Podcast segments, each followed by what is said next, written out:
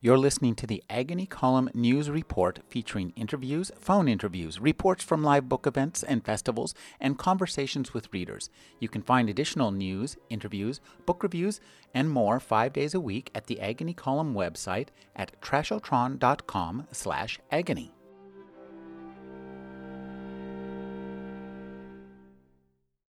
The man in the black sunglasses tells the waitress he's fine with just coffee. One of his two lunchmates, a dapper Mexican gentleman he knows only as Dave, implores him to eat something. A shrimp cocktail, perhaps, or a half dozen oysters.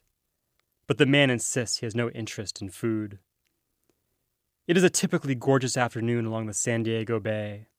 Sunlight filters through palm fronds into the Brigantine Seafood Restaurant's brick walled dining room. The sunglass man and his two companions are sit in a semicircular black leather booth beneath yellowing nautical charts and kitschy photographs of old yachts. They have come here to discuss a delicate matter. It is Dave who breaks the ice. He says that he has reviewed a diagram of the man's proposed project, which he praises for its sophistication. He is confident that his associates in Tijuana will have no problem supplying the materials necessary to transform the man's vision into a reality. The only issue to discuss now is money. The sunglass man is wary of getting fleeced. I want to look around, he says as he fiddles with the handle of his coffee mug, see what else is on the market. But Dave is keen to strike a deal. He says that he would be happy to accept a small deposit now, then wait for the balance until after the project is complete. He swears that none of his competitors would ever dream of offering such a generous payment plan. The sunglass man concurs. He asked Dave if a deposit of $100 will be enough to get things moving. Dave seems pleased. He is curious about just one thing. Now tell me, what is it that you want to blow up? Brendan Koerner is a contributing editor for Wired and the author of Now the Hell Will Start. His new book is The Skies Belong to Us Love and Terror in the Golden Age of Hijacking. Thank you for joining me, Brendan. Oh, thank you for having me you describe the golden age of hijacking from 1961 to 1972 as a contagion and epidemic. And I think that's a theme that carries throughout the book. Mm-hmm. It's a really fascinating vision. And I'd like you to talk about the outliers of this epidemic, the uh, I guess, events that took place before that weren't called hijackings. They were, uh, due to politics, they were given a, a different name. Yeah, so before hijacking, as we call it now, came to America, we had there were flights in Europe, especially from the Soviet bloc, going to the west, often to West Berlin. And so when people from Czechoslovakia or, or, Poland would land in West Berlin and ask for political asylum, the American government did not call them hijackers. They called them escapees. And these were people we approved of for being bold enough to seize planes to, to come to freedom. And it wasn't until planes started going from the US to Cuba in the early 60s we started using the term hijackers. And there was even uh, an early American uh, case, which was really interesting. Yeah. There, in 1954, a teenager in Cleveland, a man named uh, Raymond Kuchenmeister, a boy really, 17 years old, uh, went to Cleveland Hopkins Airport and got on a flight and went to the cockpit and pulled out a gun and told the pilot, Take me to Mexico or be shot. Uh, this pilot actually had his own sidearm in the cockpit and brought it out and shot this boy to death, actually. It was an amazing story, but actually very quickly forgotten. In 1958, four years later, when Congress passed this bill organizing government oversight of air travel, they didn't even make hijacking a crime and that proved to be something that embarrassed them later on once the, the hijackings did start to break yeah, that's out. exactly right. So you have this first outbreak of this epidemic in, in starting in May 1961. And through that summer, you had four pretty significant uh, incidents that summer, uh, culminating in one in August where a father and son actually hijacked a Continental Airlines Boeing 707 and demanded to be flown to Cuba. And they end up uh, having the tire shot out of the plane in El Paso, Texas, and uh, there's some there's some violence associated with this. And this is when you have your first congressional hearing about this problem of hijacking. And this was also the first time that the media twigged to the the allure of the lurid hijacking yarn. Well, it was really easy for the media to cover these things so you knew where the plane was going to be when it landed to refuel or, or have you know free passengers or get ransom. So you could easily get your TV camera set up at the airport and kind of broadcast the drama to an audience of millions.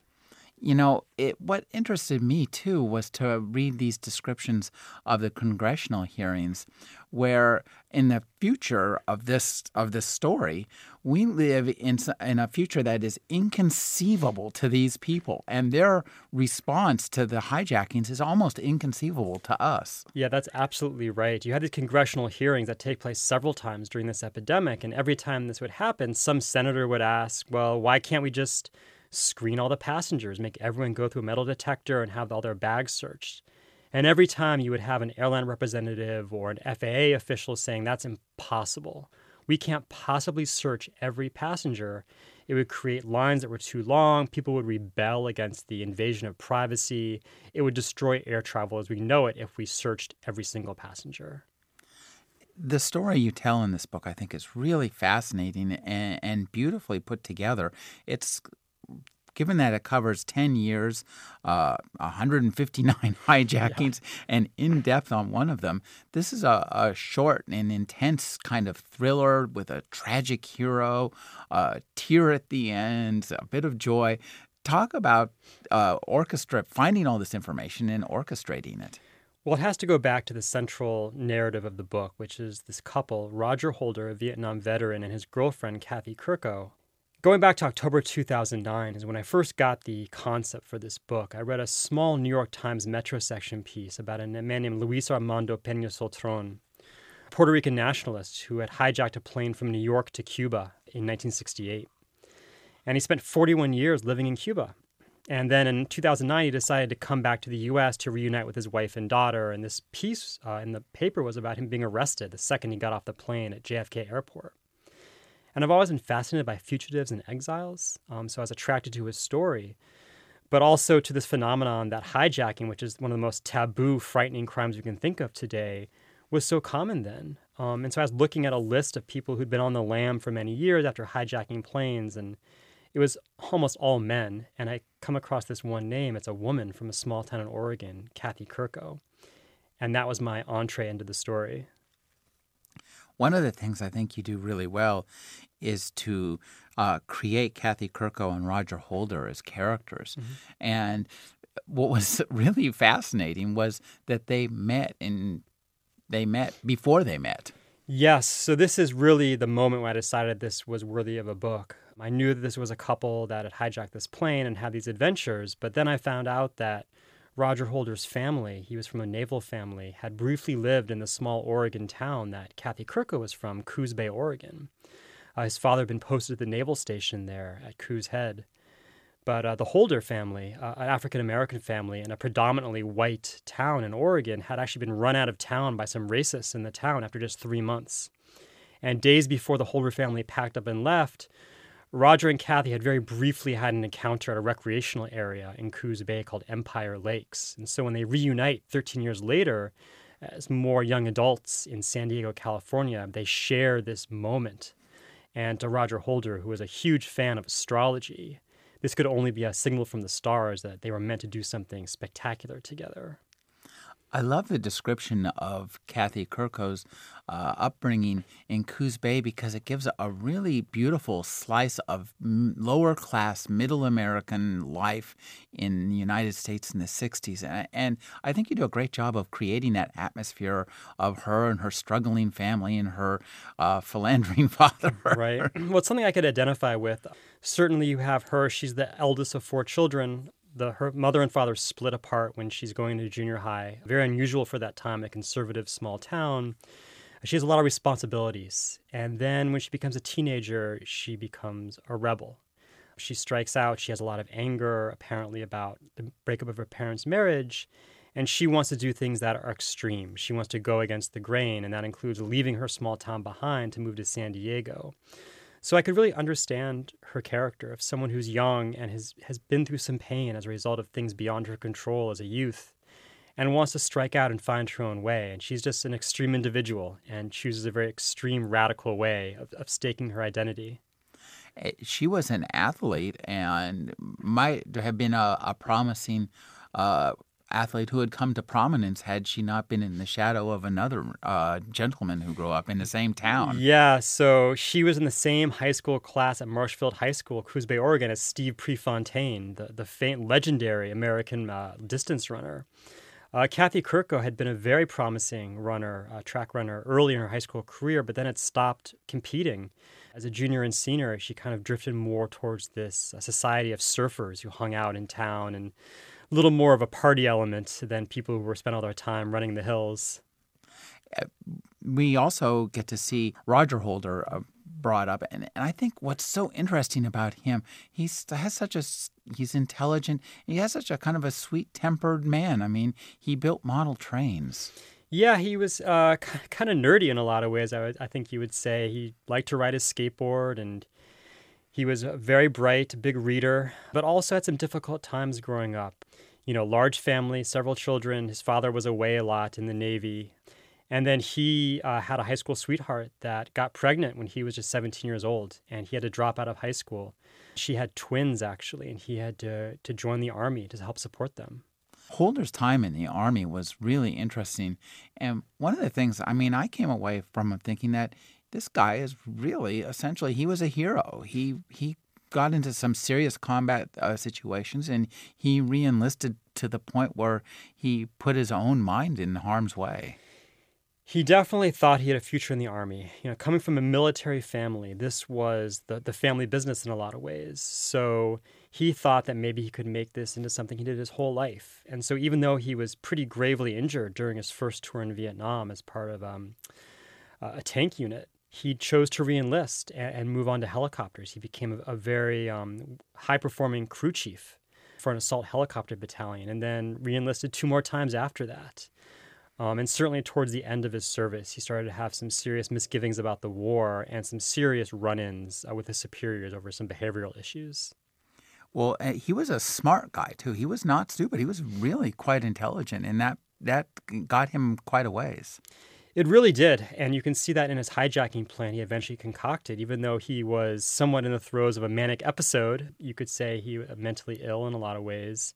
Certainly a, very well thought out hijacking plan, uh, and, and it worked. He was one of the few hijackers of that era who didn't, you know, end up in prison or dead at the end of his escapade one of the things I think that's so interesting about him is, as a veteran, he came out with uh, certainly he, he was experiencing PTSD even while he was had reenlisted. Mm-hmm. His method of coping was to use marijuana in increasing amounts, yeah. which somewhat helped him, but also proved to be his undoing. Yeah, so the situation was during his third tour in Vietnam, um, he was uh, stationed in an air base near Saigon, and he went into Saigon uh, one day to purchase some marijuana and pulled over to the side of the road on the way back to base and smoked a joint. And he was actually arrested for doing that by the military police. Uh, this was the middle of a, a big anti drug mania in the US military. They've been blaming drug use for a lot of our woes in Vietnam. And despite all of his meritorious service, Holder was sentenced to six months in the stockade, of which he served one month approximately. And not only that, he was demoted um, to a much lower rank as part of his punishment. And this really uh, incensed him. He was really upset that after all his service, he was being punished so harshly for what he saw as a very minor offense. And that was really the undoing of his career. He complained to a colonel in, in a very in your face kind of way, was sent home and went AWOL. And that was the start of a lot of problems for him. The jail he was put into was uh, the Long Binh mm-hmm. jail, uh, ironically uh, initialed LBJ. Yes.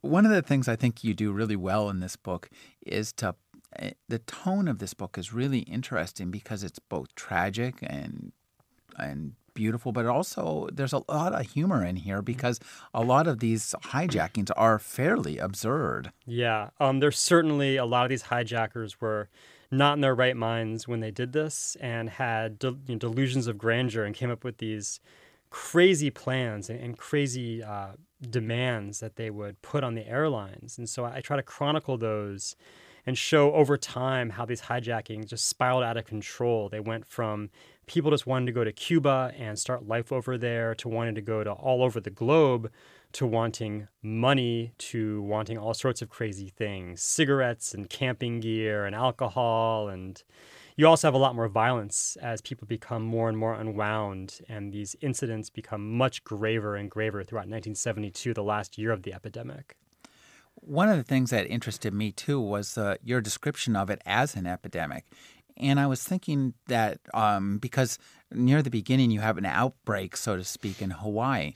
And I was thinking that one of the things that you might, one of the reasons for this might have been was that during the 60s, though there was national news and to a certain extent global news, it wasn't so intense as it is now. So that um, the reason that the, this meme or this infection or contagion would spread locally was because locally in Hawaii, these hijackings are getting a lot more play than they are nationally. Yeah, that's a fantastic point. Obviously, TV news uh, developed kind of in tandem with the Vietnam War, right? It was the living room war. And so the approach to news became more sophisticated uh, in the late 60s. And of course, uh, stations started broadcasting more and more footage from these hijackings. And there's many documented instances of hijackers who got the idea to do this by watching a newscast or would study the, the failures of their predecessors and learn to become better hijackers as a result and would change their strategies. Um, Roger Holder certainly did that.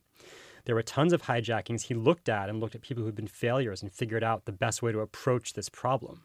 That's when what was had heretofore been an epidemic became a pandemic, a, a, a, global problem, because it wasn't just happening in the U.S. anymore. Yeah, that was a big challenge in the book. Is how much do I bring in what was going on worldwide? It was kind of overwhelming. Um, it was certainly happening in the Middle East quite a bit with uh, people involved for the Palestinian cause, but also in South America uh, in Colombia and Venezuela, particularly.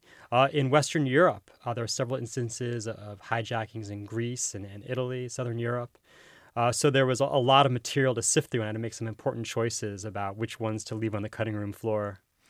You know, one of the things I thought was so interesting too is the constant uh, refrain of the airlines we can't search our passengers. Mm-hmm. We can't inter, we cannot inconvenience our passengers, and that seems just inconceivable nowadays.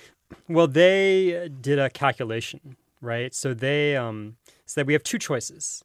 We can either spend millions and millions of dollars to buy metal detectors and security personnel to staff them, and not only that, but risk a lot of business. What if people don't want to be treated like criminals just because they're flying and choose to drive instead of fly? We'll lose a lot of business. So we can do that, or we can put up with 20 to 45 hijackings a year, comply totally with the hijackers. We get the plane back, we get the passengers back. The financial impact is actually minimal, and they opted for, for choice B. it's so interesting. In fact, in the first hijacking, there was only a three-hour delay in yes. the flight. yeah, it was a flight that was supposed to go to Key West, and so they land, and the Cubans had no idea, and the Cubans are going to shoot the plane down, but finally let it land. They bring the hijacker off, and they let the plane take off immediately. So it really was no bother whatsoever. Now, uh, Congress kept coming to the precipice of, of acting and kept getting pushed back, didn't they? Yeah, there's a, a, a, strong thread of, of the political game behind the scenes that prevented security from being increased during this epidemic. The airlines uh, had a very powerful lobby. A lot of ex FAA officials would work for the airlines. So, whenever there was chatter in Congress about doing something, the airlines would make a very strong case for the fact that this would uh, damage their business and damage the districts uh, of people, uh, the representatives. Um, and so, every time they kind of came very close to instituting some kind of meaningful changes, things would fall apart at the last moment. Now, eventually, they did come up with this idea of profiling the passengers, and this is like the ticket agents. Right. So the FAA, knowing that they couldn't do too much, decided to come up with this secret skyjacker profile.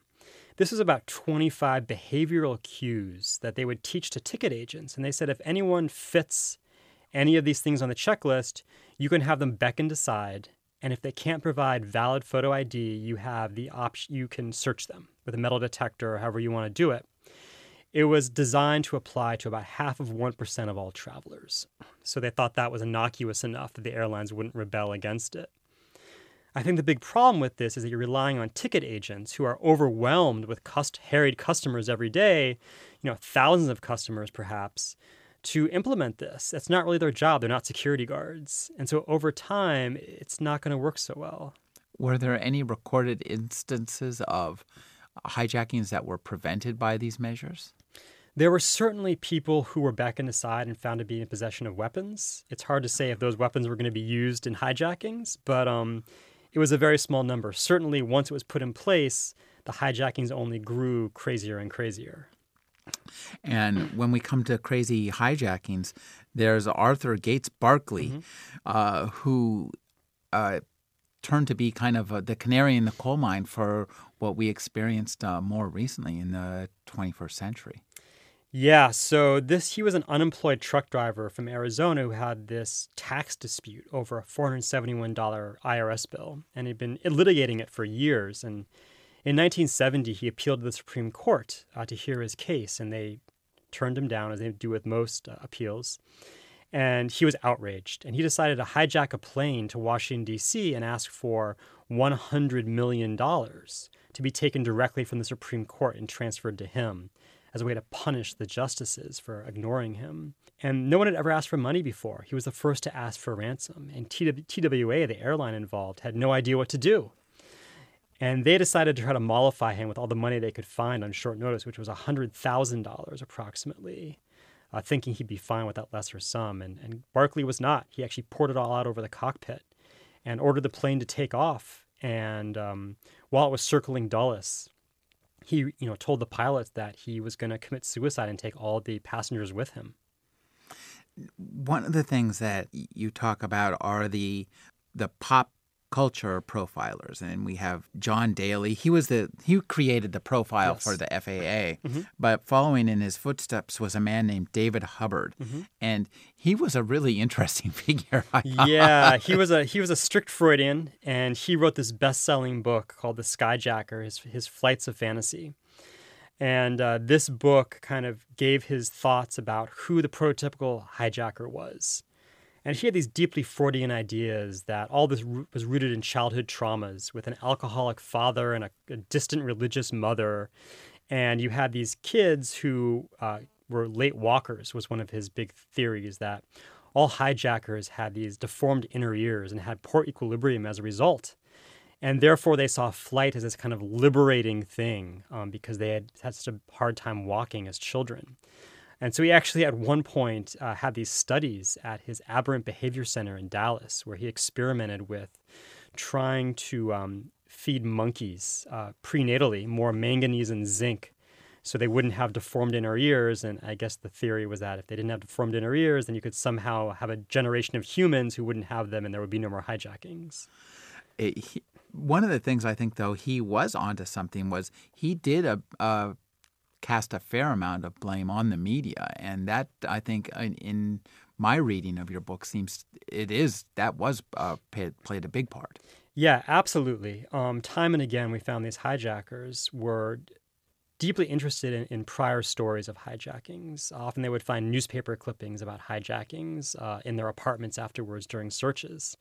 It was very hard for the media to resist these stories because they were just so gripping and they translated so well to the medium of television because you could set up your cameras and record audio and have these great tearful interviews with the families of hostages while the plane was in the air. So it was fantastic theater for the public one of the things I think too that was interesting was the introduction of the sky marshals, which when we see them now, you know, you, whenever you see them portrayed again in movies or TV, there's always one on the plane. But what you point out is the likelihood of a sky marshal capturing a, a hijacker was remote at best. Yes, well, one of the big problems they wanted initially 4,000 sky marshals in the air the problem is like who's going to pay for this and in fact uh, the nixon administration proposed uh, levying a tax on every ticket uh, to pay for this and the airlines were, were furious over this and lobbied very hard against this idea of the, of the tax And in fact, the tax died in Congress. There was really very few funds for this. So it ended up being at any given time only 800 marshals on the job and something like 15,000 flights per day. Uh, it was very difficult for them to be on the same flight as a hijacker. Against the background of these hijackings and, and the turbulent 60s, we have uh, Kathy Kerkow and, and Roger Holder. They've met in San Diego and they're not doing too well financially. Right. uh, uh, Kathy has has a career that can at best be uh, described as dubious. Yeah, she uh, working in a massage parlor at this time. Um, so basically, you know, kind of a, a prostitute in some ways. Um, low grade prostitution, I guess you could say. And Roger is living with an assumed identity and bouncing checks is the way he's making his money. He had had a factory job for a while but was laid off, and so he'd taken on a new identity. Linton Charles White was his pseudonym. And he was just writing bounce checks and living off those. And he actually gets arrested and he has a court date coming up and he's AWOL. So he has all sorts of legal problems. And Kathy, at the same time, he tells her once they start going out, he doesn't want her working at the massage parlor anymore. And so she has a little money saved up, but by the time we get to the eve of this hijacking, they're pretty much flat broke. And I think it's interesting too for how intelligent uh, Roger was, how concerned he was with fate and the stars and astrology. I think that's such an interesting combination of characteristics. Yeah, it interested me. I, I feel that um, he thought that he was due for a greater circumstances than he currently had. He kind of had um, aspirations for a far greater life than his current circumstances, being broke and jobless and kind of a, a wanted criminal in San Diego. He thought this isn't what I was cut out to do.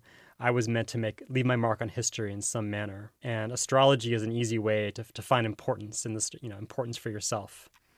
Uh, meanwhile, in the in the cultural and historical background, Angela Davis is having her own problems in Los Angeles. Yeah, Angela Davis, the, the famous radical communist professor from UCLA who lost her job and fired by Ronald Reagan after uh, much struggle, was on trial in a murder conspiracy trial in San Jose at that time, uh, accused of providing guns to these men who had stormed a courthouse in Marin County and that resulted in a shootout. It resulted in many deaths. And so she was on trial basically for her life, uh, more or less. And Roger Holder, so many Americans, was very attracted to her cause. She was a real cause celebre, a real pop icon. And he wanted to help liberate her. I think one of the things that's so interesting in this book is the way you layer these stories and bring us in and out of Angela and in and out of the uh, Holder and Kerkow and the, the backdrop of what the FAA is trying to get a uh, handle on on the hijackings. As a writer, when you were putting this together, did you map these all out separately and then put them together, or did you go more with uh, a flow of consciousness? What what felt right? Uh, a little more the latter. What I did in terms of outlining the book, um, instead of doing a traditional outline, um, I just put together a bunch of images related to the stories. So, you know, if I wanted to write about a certain hijacking that wasn't from the main narrative, I would find a newspaper clipping and scan it in and put that in my storyboard, um, as I called it, instead of a traditional outline. And so that helped me conceive of how we pull in and out of the main narrative to give the historical background without deviating too much from what's really the central story, which is Roger and Kathy's story. I think being able to see it visually helped me kind of limit those tangents so they were informative and supportive of the of the main thrust of the book without getting lost in those historical weeds, so to speak. So you created essentially a graphic novel version of the book too. I did. On my iPad, there's uh, over 200, 200, images sequenced in exactly the way the story the story goes. Um, which I often, when I sit down with people, sometimes I'll just pull out my iPad and sweep through all the images to show them what the book's all about. Have you put that online? I haven't because I feel a lot of it would give away some important aspects of the story. but on my the website for the book, um, the skies belong to us.com, there are about 21, 22 photos um, from that storyboard, original uh, primary source things that I have that kind of tell a lot of the background of the story. The story uh, of Kerkow and Holder is so great because there's a, a, a a great love story here too and i think that that's really important to the story that these people actually did have an emotional attachment to one another Yeah, a real infatuation in a lot of ways. I think it's important to remember how young they were when this happened. She was 20 and he was 22. And so a lot of us, you know, are crazy in love at that age and do crazy things. Very few of us do something this crazy, hijack a plane across an ocean. But I think it's important to remember the times that they were in, kind of a really chaotic era in American history. You know, you have the a lot of disillusionment uh, and rage in America as a result of the Vietnam War and the decline of this idealism of the 60s. And you have these two young people who have a very powerful attraction to one another. Uh, and when you have that, it's a very potent mix, and you can kind of see how someone would choose to do something that we think would be completely bonkers. Well, one of the things that's also interesting is that uh, Holder planned this out quite carefully, and he called it, without any irony, Operation Sisyphus, which proved to be uh, a prophetic. Yeah, I thought that was interesting in that he obviously had a command of, of, Greek mythology, and I thought it was a very cheeky name to give to something, a very kind of kind of self-defeating name, right? It doesn't yes. really bode bode well for your your prospects because Sisyphus, you know, by no means a success rolling that boulder up the hill, but uh, something about it just seemed right to him. It, could you talk a little bit about uh, discovering his plans and finding out? you know, his diagrams and the things he did uh, to prepare for this? Because I, that must have been some interesting research for you. Yeah, so a lot of this was in the FBI documents I got through the Freedom of Information Act. Uh, and I got from the FBI alone, I think, uh, close to 3,000 pages of documents. And a lot of them were. Uh, things that they had taken from the plane he left behind, his hijacking notes, um, his you know his notebook that he left behind with all his plans, and it was fascinating to see how well thought out it was. Uh, one thing he did that was very clever was he had a briefcase in which he said he had a bomb, but he also told the pilots of this plane, Western Airlines Flight 701, that uh, he had four Confederates in the back who were members of the Weathermen, uh, the radical group. And of these four, one of them also had a bomb, and one of them was on LSD. And if anything happened to him uh, in the cockpit, uh, one of these Confederates in the back would immediately detonate the second bomb. So it really planted more uncertainty in the pilots' minds of like, well, we can't do anything too drastic because if anything happens to him up here, Lord only knows what will happen back there. And this also played off this sense of paranoia that from the very beginning had been installed in the public's minds because all of a sudden what used to be perceived as a safe mode of travel, now you're looking around at all the people around you who are all ordinary people just like you and wondering who's the hijacker. It's it's like the body snatchers. Yeah, that's the one thing that I got from you know reading interviews and talking to passengers is that everyone was glancing around saying, "Well, who is it?" And know, one thing, Holder being African American, a lot of people assume that his Confederates must be black as well, and there was only one other black passenger. And in fact, at one point, I talk about, as one of the flight attendants told me, she overheard some of these passengers plotting, well, how do we, what are we going to do to this other black passenger who must be in cahoots with the hijacker, this completely innocent passenger? And they are actually plotting to club him over the head and, and kill him, actually. And she said, I, I could tell that this passenger overheard them plotting his murder and just looked out the window and hoped for the best. Now, the the reactions of the flight crew and the flight crew themselves, they're great characters. I love Newell. I think he's yeah. such a great guy. Yeah, Bill Newell I interviewed um, was fantastic. I mean, really heroic in that he's the chief pilot in San Francisco and the plane lands there, and he volunteers himself to take over the hijack flight and, fly across an ocean. Uh, with these people who may have a bomb and whose intentions aren't totally known to him. He had been a POW in World War II an incredibly well respected man and just a really pugnacious, outspoken guy who wouldn't you wouldn't take crap from the hijackers. And I have several scenes of him talking to Roger Holder and really was a, a match wits with him in many ways. But Newell also and the airlines weren't going to take uh, anything from the FBI either, who were really hot to uh, relieve themselves from the total embarrassment of having to deliver a ransom in a swimsuit. yeah, so the the FBI at this phase in the epidemic was very keen to stop hijackings with violence if necessary. And the airlines didn't want this because they didn't want passengers killed. That was their, their worst nightmare. Uh, the worst publicity is if a passenger is killed in a shootout. And so the FBI actually had designs in San Francisco and later in New York, where the flight goes, uh, to storm the plane, to use disguised agents to get on the planes and survey the situation, and maybe use force to end the hijackings. And Western Airlines, and Bill New in particular, wants nothing to do with this. They do not want armed men on planes who might threaten the lives of passengers. I, I think those scenes with the with the FBI are are really interesting because of the way you know again the contrast to today uh, is just phenomenal in terms of the kind of security they had. Everything that we read in this book makes us reflect on our own civilization, and you think, "Wow, it's so weird the way we live nowadays. What we take as normal." Yeah, one thing I've really been struck by with the book is a lot of people saying that they were reading it on planes and felt people were giving them weird looks about it. I think that's fascinating because people are so paranoid uh, about the security culture that people are afraid to read about history. And compared to back then, when you could walk from the curbside to the sometimes onto the plane with no ticket and no ID, the contrast is just really hard to believe sometimes. Well, it's interesting too that um, in recent times, in the last uh, year, there have been lots of people who have been tried to bring weapons onto planes and just quote forgot them. Yes, and you know certainly they're they're caught all the time. And you know I talk in the book about this first day they have universal screening in early 1973.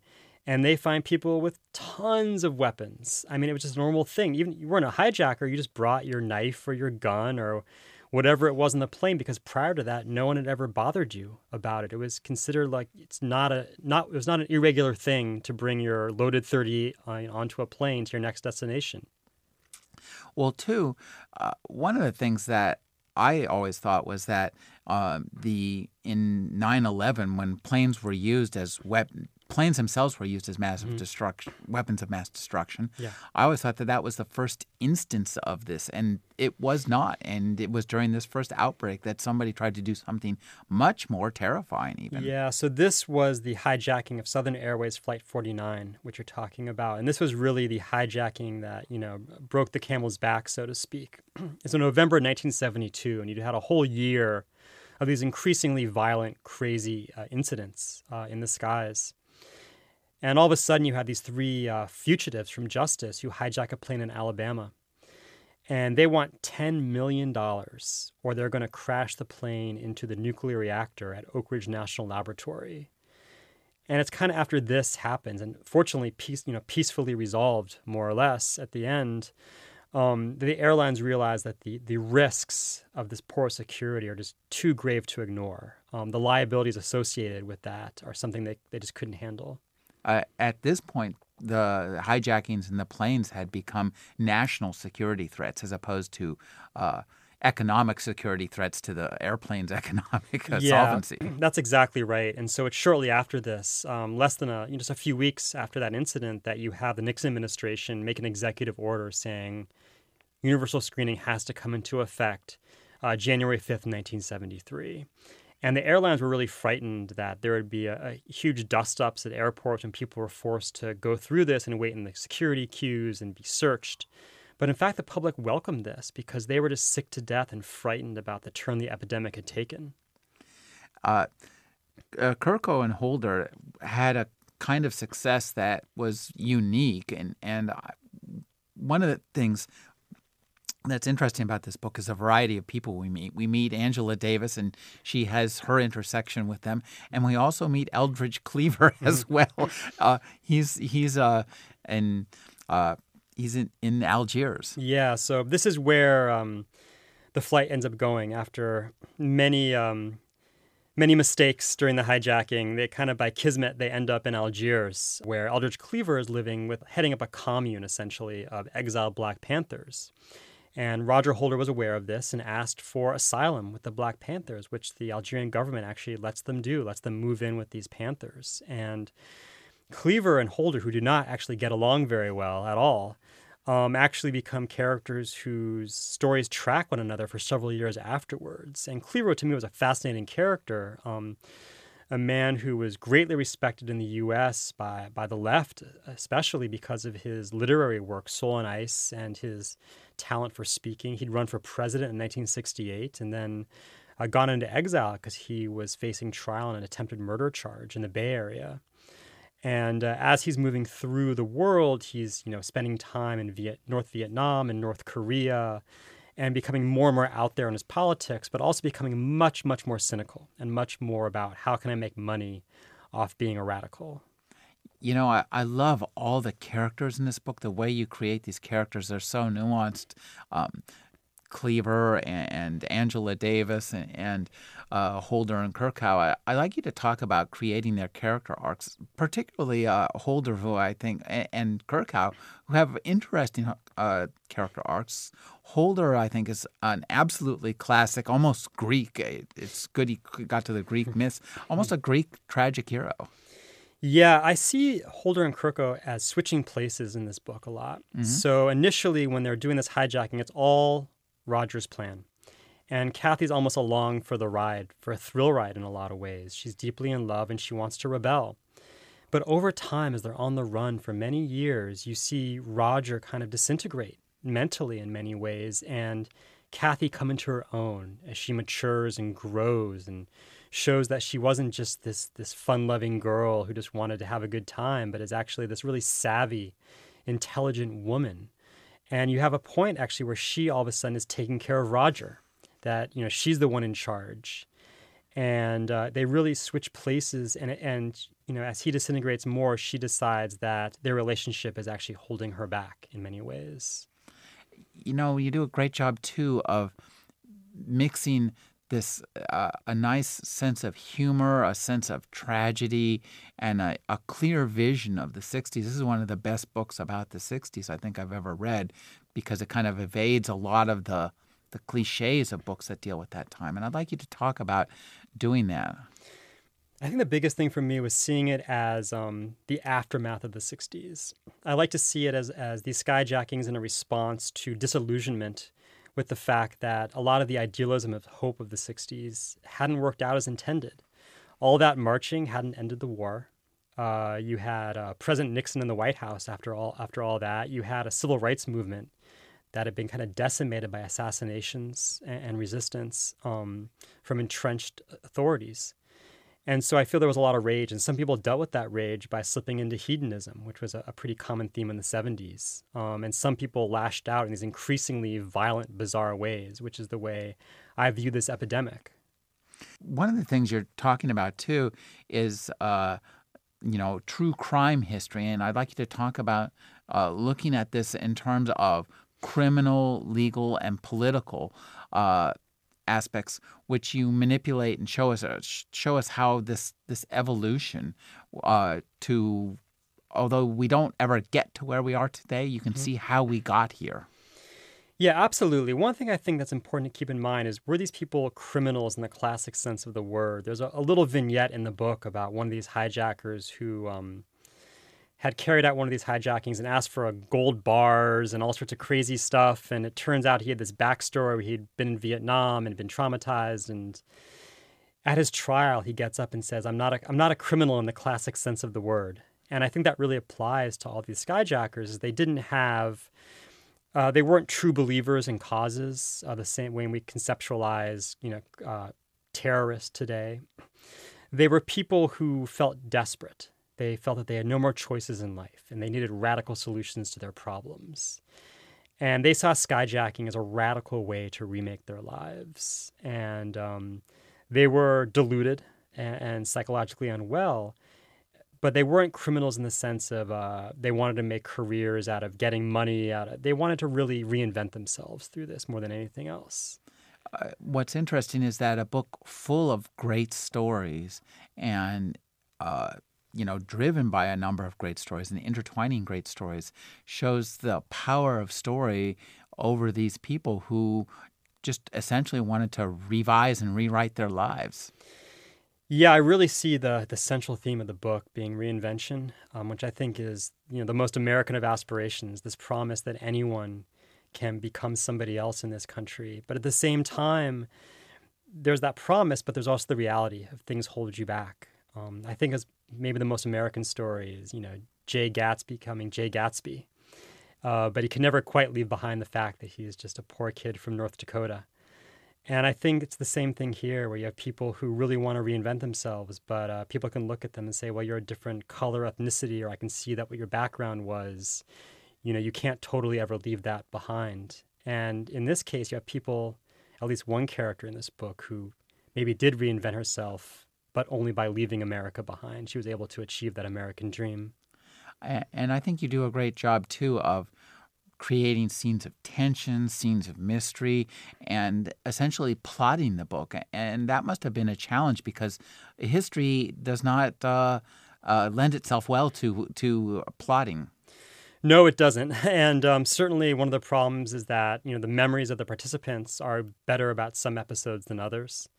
Um, it was you know much easier to get. Um, interviews and factual sources about, say, actually people on the plane during the hijacking than the aftermath years later. So, you know, I have to make some decisions about how do you keep pace going and how do you keep enough information in the book to make this grand narrative over sweeping narrative over time. And I'm wondering, uh, as a writer, when you were uh, putting this together, could you talk about uh, this is a book that looks like, a, I mean, clearly you talk about 3,000 pages from the one central thing alone. Uh, talk about um, cutting stuff out of this book and bringing it bring it to heel. So it's really uh, it's a pacey uh, thriller. So I would say I learned a lot from writing my first book, a book called Now the Hell Will Start, um, which is the story uh, of an African American GI from Washington D.C. in World War II. Who uh, kills a commanding officer in Burma, where he's building a road and goes native in the jungle with a tribe of headhunters. And that was my first book, and I didn't quite know what I was doing. And I feel like one of the drawbacks of that book is sometimes I get lost in the historical tangents. And I learned a lot from the feedback to that book. It, it, was successful and people liked it, but I also got some criticism about you know getting lost in the historical weeds in this book. And so using that feedback from reviewers and readers was really helpful to me in understanding what I had to do to kind of make the structure leaner and meaner for this narrative so people wouldn't get pulled away from Roger and Cathy's story too much into these um, historical tangents. You call this book leaner and meaner, but I, actually, I'd say it's really full of heart and, and ultimately rather sweet and almost sentimental in a good I, way. Yeah, I had a, you know I had a lot of empathy for Roger Holder and Cathy Kerkow, which is strange to say that they they they hijacked a plane and they caused people a lot of terror on this plane, which I certainly understand. And uh, I, I, certainly view the flight crew as, as heroic. And I don't, I don't necessarily view Roger and Cathy as heroic, but I wanted to understand why these young people had made these choices and how they grapple with the fact afterwards that this one dramatic choice they had made it completely obliterated their past. I mean, so they really couldn't go home again. Um, and I wanted to empathize with them and understand what would drive someone to do that and how they dealt with the consequences of those actions made this these folly of youth actions. What are you working on now? Ah, uh, the million dollar question. um, nothing really, because I got to be honest. Like this book took a lot out of me. Mm-hmm. You know, right now I'm kind of focused on pushing the book and you know, maybe working on some movie stuff associated with it. It's been gratifying to me to, to see people from different walks of life having very different but very positive reactions to it. Mm-hmm. Um, in fact, I'm doing this event at Wired Magazine tonight, and actually, the the family of the captain of the first plane is coming. Oh, really? To the reading, yeah. That's great. And so, you know, they're really intrigued by it. But also, I've I've heard from Roger's sister and uh, who I interviewed for the book, and, mm-hmm. and Roger's girl, longtime girlfriend, and they're both really happy with it because he wanted to be remembered by history, and you know, I think this was his chance to. Well, you did a great job of with him. I, like I thought. I mean, you know. Well, I, I liked him on a personal level. I, mm-hmm. I really found him to be charismatic, but also smart and funny and a little bit crazy. Mm-hmm. But I mm-hmm. mean, I, I I liked hanging out with him. We laughed a lot. I mean, you know, it was a good time being with him you get onto planes all the time now and fly, I would presume. Yeah. Uh, talk about how what you wrote and what you read changes your perceptions of how what's around you now. You know, one thing this did is make me very interested in aviation. I realized that uh, I'd never really paid attention to the planes I was on and like what the flight crews are doing. Um, so now I really have become uh, interested in actually the hardware that I'm flying on and, and what it takes to get a plane off the ground and to your destination. I have a, a great deal more respect for people who operate airplanes, but I'll confess, whenever I'm on an airplane and they announce uh, 25 minutes till landing, Roger and Cathy are the first thing I think about because that's when Roger Holder made his move uh, as the plane approached Seattle. And so I try to think that, you know, what if I heard that PA announcement a couple minutes after that saying, you know, I have a gentleman up, up here who doesn't want to go to our intended destination. And I try to imagine being in that scenario. And it's, it's very difficult in this day and age. I've been speaking with Brendan Koerner. His new book is The Skies Belong to Us love and terror in the golden age of hijacking. Thank you for joining me, Brendan. Yeah, thanks a million for having me.